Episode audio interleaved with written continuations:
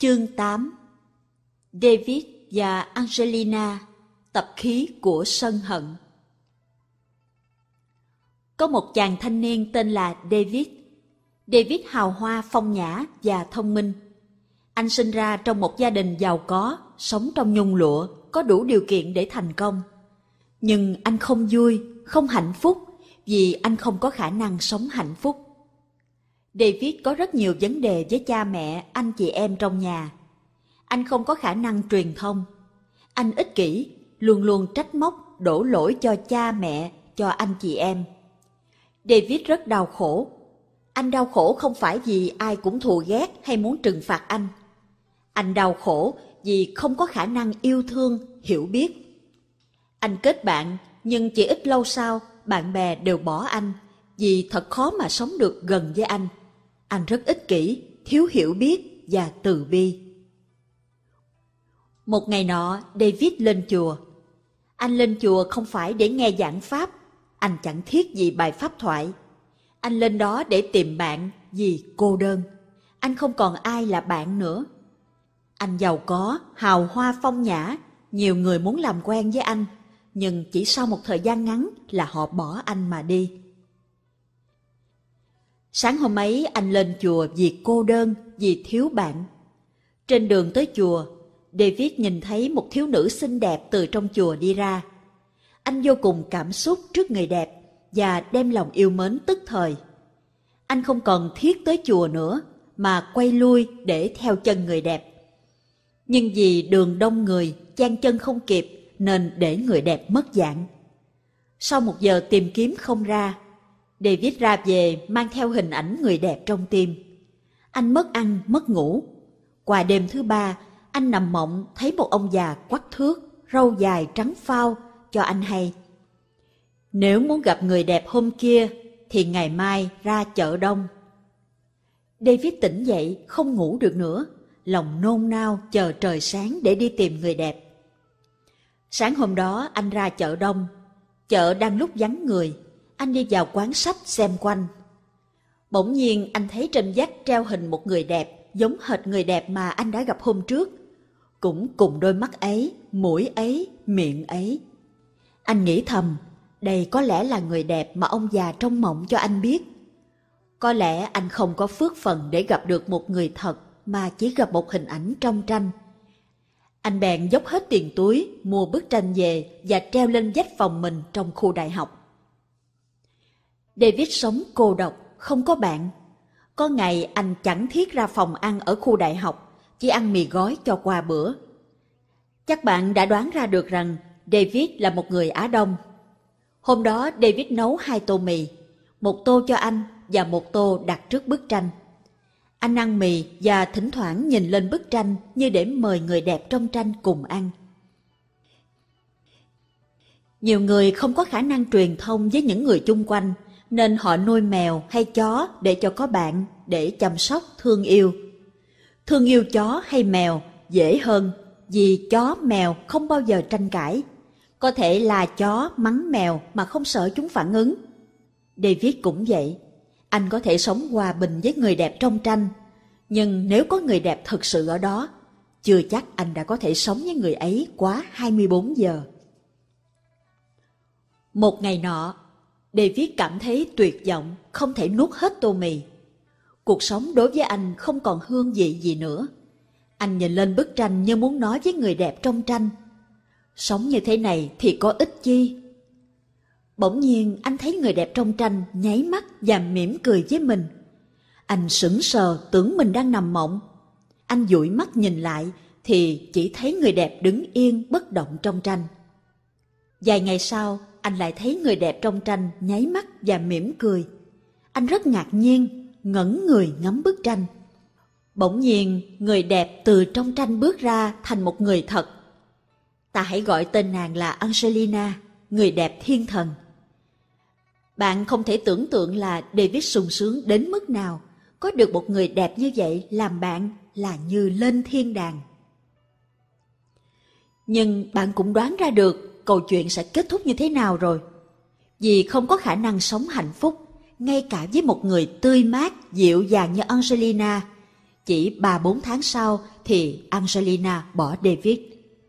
Một buổi sáng David thức dậy và thấy một bức thư ngắn của Angelina. David, em không thể sống được với anh nữa.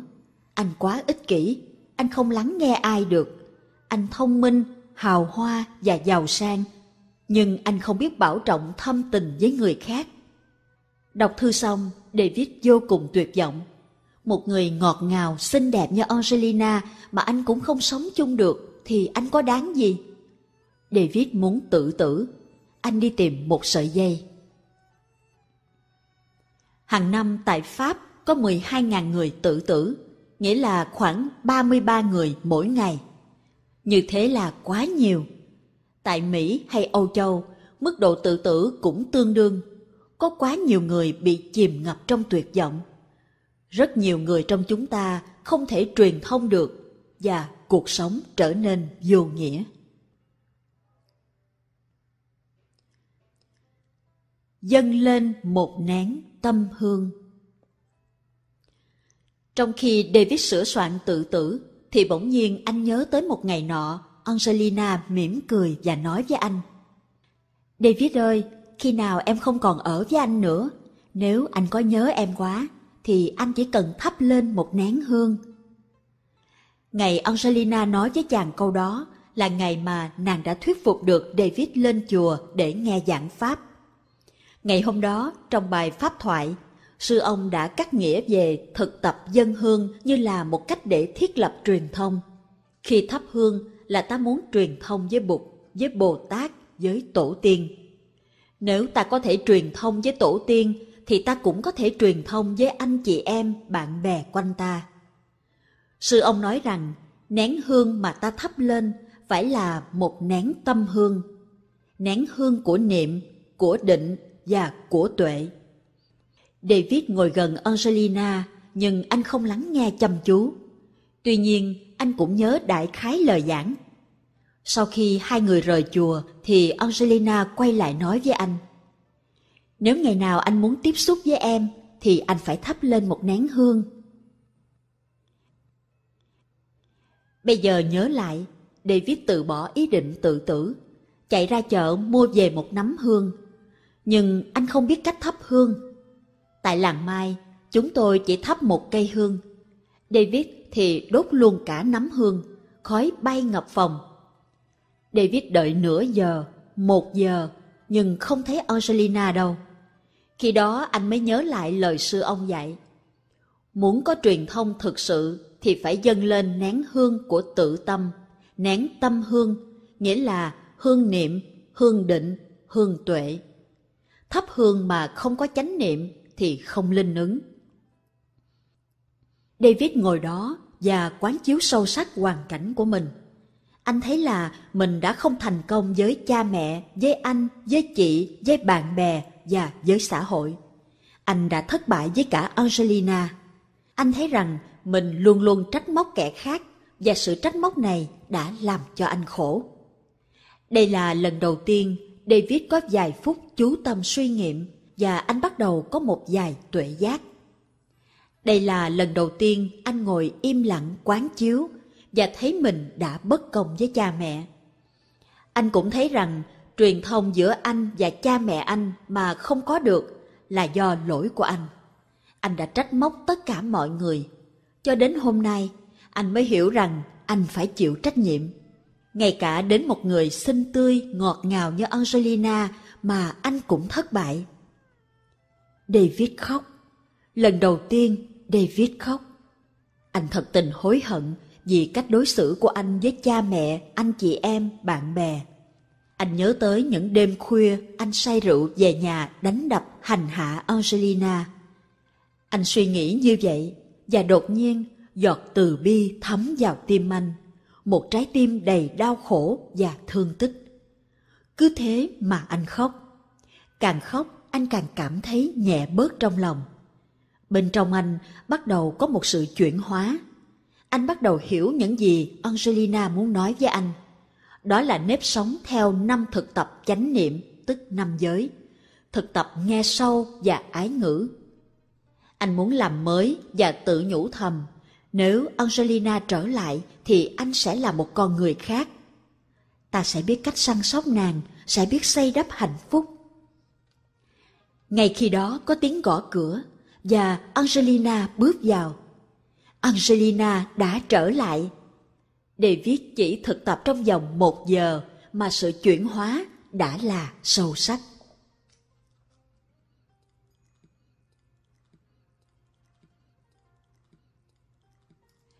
David và Angelina đang có mặt với chúng ta.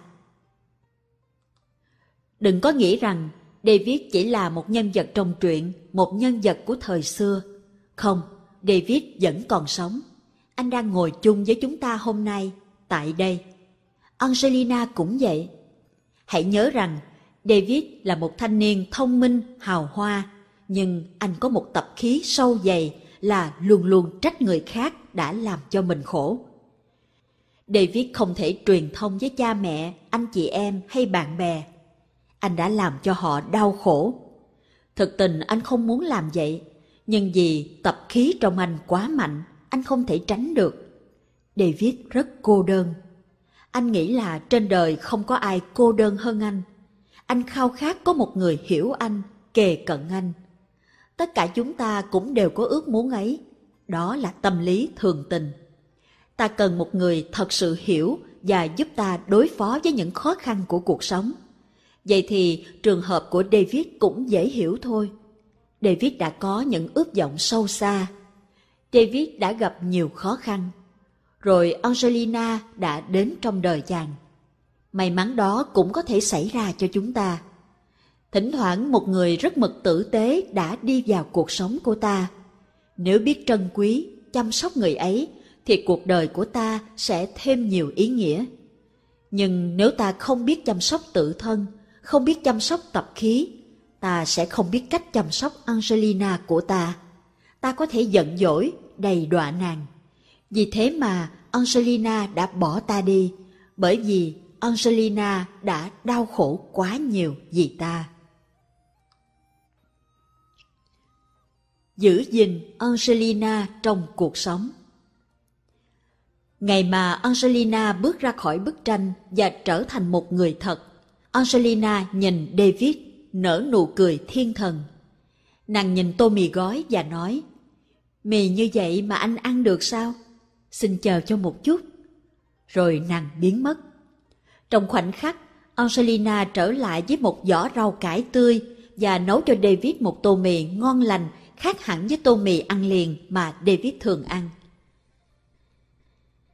Angelina có tài, nàng biết cách làm cho bạn hạnh phúc.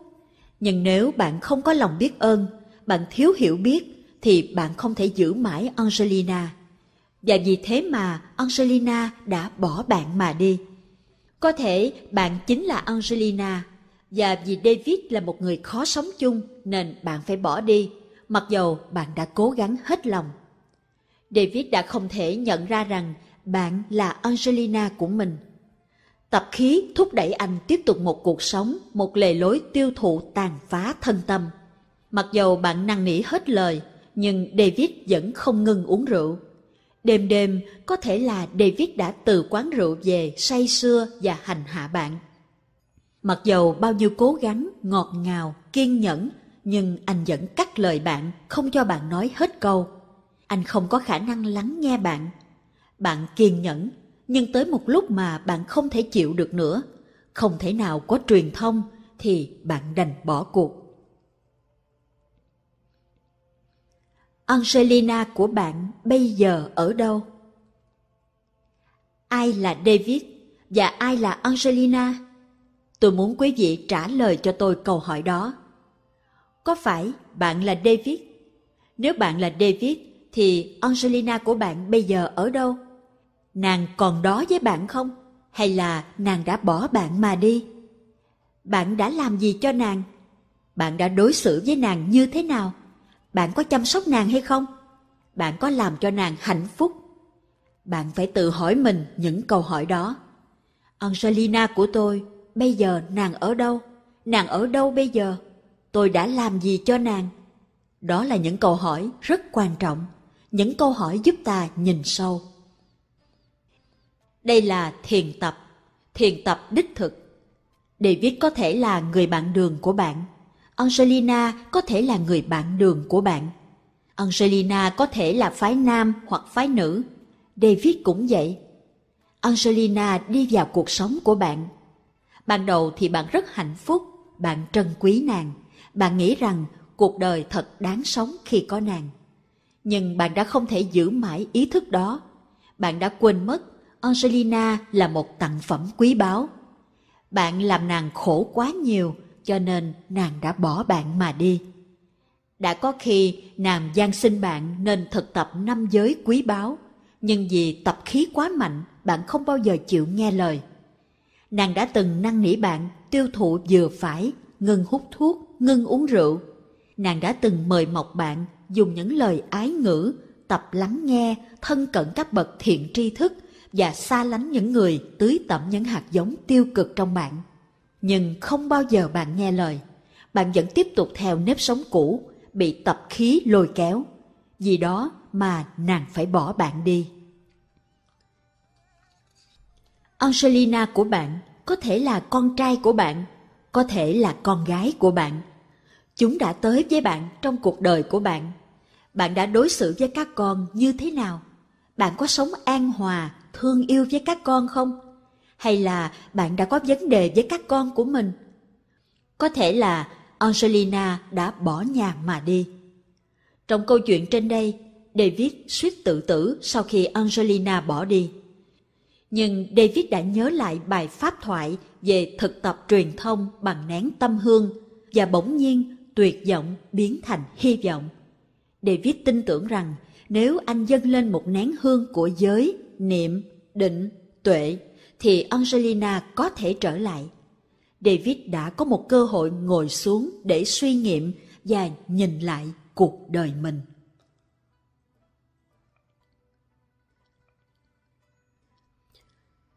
Làm mới Chúng ta mãi bôn ba rong ruổi trong cuộc sống. Chúng ta không có khả năng hay cơ hội dừng lại để nhìn sâu vào cuộc đời của mình. Chúng ta phải nhìn lại và nhìn sâu để có thể hiểu. David đã ngồi 45 phút trong phòng để nhìn lại cuộc đời mình. Anh đã giác ngộ nhiều điều và anh đã khóc. Lần đầu tiên trong đời anh khóc vì anh đã nhận ra tập khí của mình và những thương tích mà anh đã gây ra chung quanh cho cha mẹ, cho anh chị em, cho bạn bè và cho chính bản thân. Chúng ta ngồi thiền mỗi ngày, nhưng chúng ta có được những tuệ giác đó hay không? Trong khi thiền tập, bạn phải thấy Angelina của bạn đã đến với bạn trong cuộc sống như một thiên thần. Bạn phải thấy tình trạng giữa bạn và nàng đã trở nên tồi tệ như thế nào bạn phải thấy là bạn đã đối xử với nàng ra sao, đã làm cho nàng đau khổ như thế nào và vì sao nàng đã bỏ bạn mà đi. Khi mà bạn có thể nhìn rõ vào mối liên hệ giữa bạn và Angelina như thế, là bạn đã thiền tập một cách sâu sắc. Tuệ giác mà bạn có được sẽ cho bạn biết là bạn phải làm gì và không nên làm gì. Bạn có thể dâng lên một nén tâm hương và gọi Angelina trở về. Angelina luôn luôn vẫn còn đó. Tình thương yêu vẫn còn trong nàng. Nàng sẵn sàng tha thứ nếu bạn biết cách thắp lên một nén tâm hương, nén hương của giới, định và tuệ. Bạn có thể là một người may mắn bởi vì đã có hơn một Angelina đi vào cuộc đời bạn. Người bạn đường của bạn, cha mẹ, các con của bạn đều là những Angelina của bạn.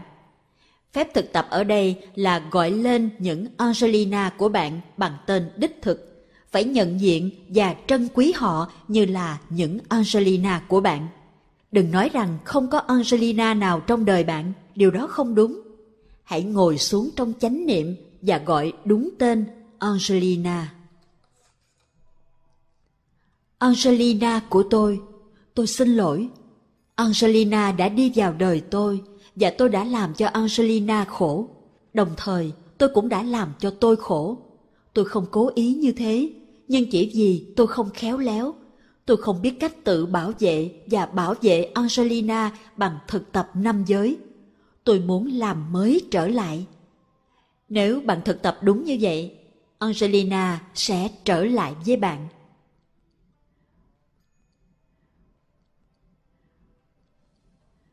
Bảo vệ những Angelina của tôi Tôi cũng là một David. Tôi có nhiều Angelina trong đời mình. Trong thiền đường nhỏ của mình, tôi có một bức hình của hơn 200 Angelina của tôi. Đó là những đệ tử của tôi tại những trung tâm thiền tập của chúng tôi tại Pháp và Mỹ. Trước khi tôi bắt đầu thiền tọa, tôi luôn luôn nhìn vào bức hình ấy và cúi lại các Angelina của tôi. Rồi tôi ngồi xuống và nguyện sẽ sống như thế nào để cho những Angelina của tôi sẽ không bỏ tôi mà đi. Tôi nguyện thực tập lời nói chánh niệm, thực tập năm giới và sẽ không phụ lòng những Angelina của tôi. Như thế, tôi sẽ không gây đau khổ cho những Angelina của tôi và có thể đem nguồn vui đến cho họ. Điều này làm cho tôi rất hạnh phúc.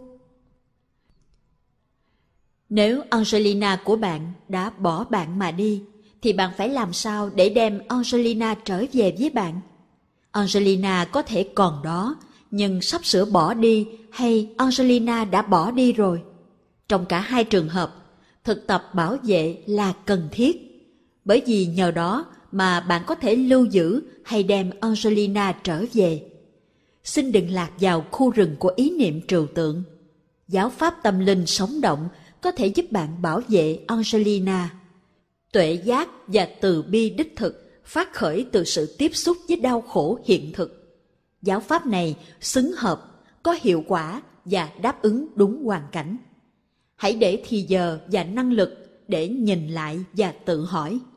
Angelina của tôi bây giờ ở đâu? Tôi đối xử với Angelina như thế nào?